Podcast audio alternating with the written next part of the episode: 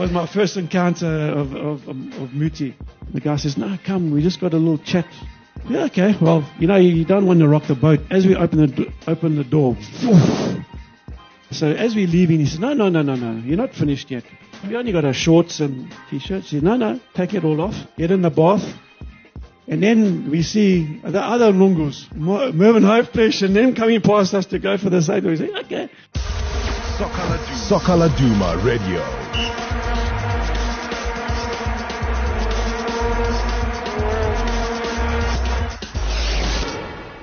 Hi guys, this is Clint Roper from Soccer Laduma. Uh, for those of you who might not know, former Bafana Bafana captain, Kaizer Chiefs legend Neil Tovey has released his autobiography, A Captain's Journey, written by Ernest Lantier. I was lucky enough to sit down with Neil and talk to him about his new book. Over the coming weeks, we will give you bits and pieces of that conversation.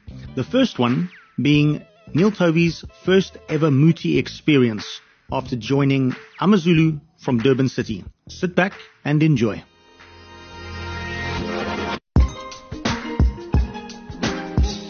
Five seasons I played at Durban City, and um, then there was an influx uh, to Amazulu because uh, Clive Barker decided to go from Bushbucks, winning the league in Bushbucks, to Amazulu in 1986. And uh, Dennis Wicks followed him, and a number of uh, other Mlungus, Mervyn Hopeflesh, Jimmy Omshaw were there to assist. And Amazulu, the season before, 1985, was saved on the last day of relegation that year. And so I think I, played in the top eight with Durban City the that, that start of the 1986 season. And but Durban City was then getting was losing its existence. Norman Elliott had become really tired of the game at that stage, and um, so when when Amazulu came for me and um, and it was just down the road because they were training across the road at, at Kings Park, the, the rugby stadium, the, the backfields. So it wasn't any really much of a difference to change. But where it came to your, what you're talking about, Arcadia Shepherds were the first team, my first game that I played at the start of the season for, for Amazulu. Now, Arcadia Shepherds had always, always, home or away, beaten Amazulu. Amazulu had never come close to, to beating uh, uh, Arcadia Shepherds. And as it turned out, so now Durban City used to go home, come to the morning to the to the game that day, and then you have your little chats and you come to the, the stadium, and that was what it was about. Amazulu because in apartheid, to get the players together to have a good night's sleep, they came to a hotel, which is a lot of what the teams are doing now, bringing them together in hotels night before games and things like that. Um, so they camped at Athlone Stadium now, which is now which is now called the Riverside Stadium. And um, so we uh, oh, something different. Okay, I arrived arrived in uh, in, in the, the Friday afternoon and got into camp, had supper, got our rooms. Uh, I was with uh, Jimmy Ormshaw at that stage, camping with Jimmy, and um, had supper and said, okay, we'll just go quietly to the room and relax like you normally would prepare for a match. And next minute, around about half past nine, ten o'clock that evening, there's a knock on the door. And um, oh, geez, Jimmy, what's happening here?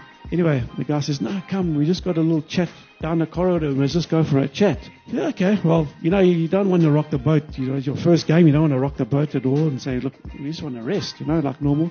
Go down the corridor, halfway down the corridor, get into this room. As we open the, open the door, there's a smoke and you can't even see much in what's happening in this room. And in the corner there, there's a Sangoma. He's got his burner burning this, this, z- um, they get this concoction. It's, it's, it's cow shit from, from Swaziland and that.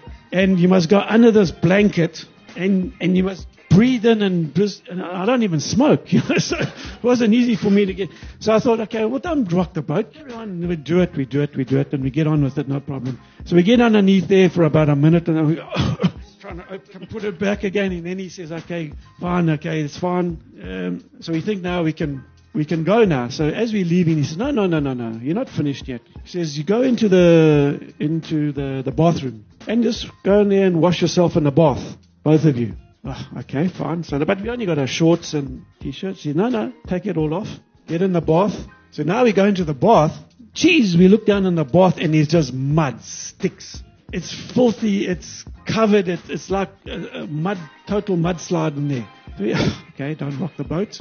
Get in there, throwing a bit of mud in, in Jimmy's eyes and bugging around and putting mud on his back. And she said, Nadia, you wash each other? Yeah, wash each other back and everything and wash all over. And we get out, we look to go and put the shower on. He says, no, no, no, no, don't touch. Don't touch till the morning. What? Are we covered in mud? No, we, so, hey, fine. So we go, now we're just sliding down the corridor. And we're not more than 15, 20, 20 meters down the corridor.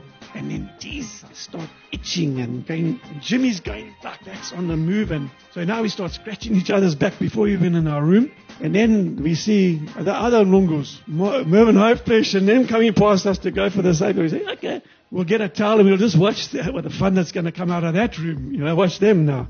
And as it turned out, um, uh, uh, Arcadia Shepherds scored seven minutes into the game. Trevor Poole was playing for Arcadia Shepherds. Uh, big, very good, close, close friend of mine, Trevor, because he was at Durban City as well and went to the army with me. And he scored after seven minutes. We were 1 0 down. I said, Jesus, God, where's this bloody Muti now? so as it turned out, went into half time, 1 0 down, and, and, carried on with the game. And, and I laid on a, a, a pass for Julius, Julius Chua, and he equalized. In the last seven minutes, I went up for a corner and headed the winner. I said, geez, I'm in for that Muti next. I'm having that Muti in the next game, you know?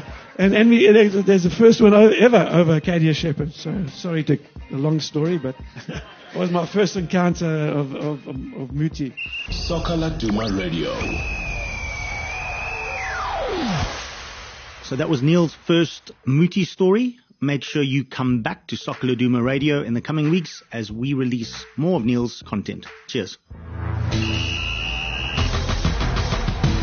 Soccer Radio. Soccer Radio.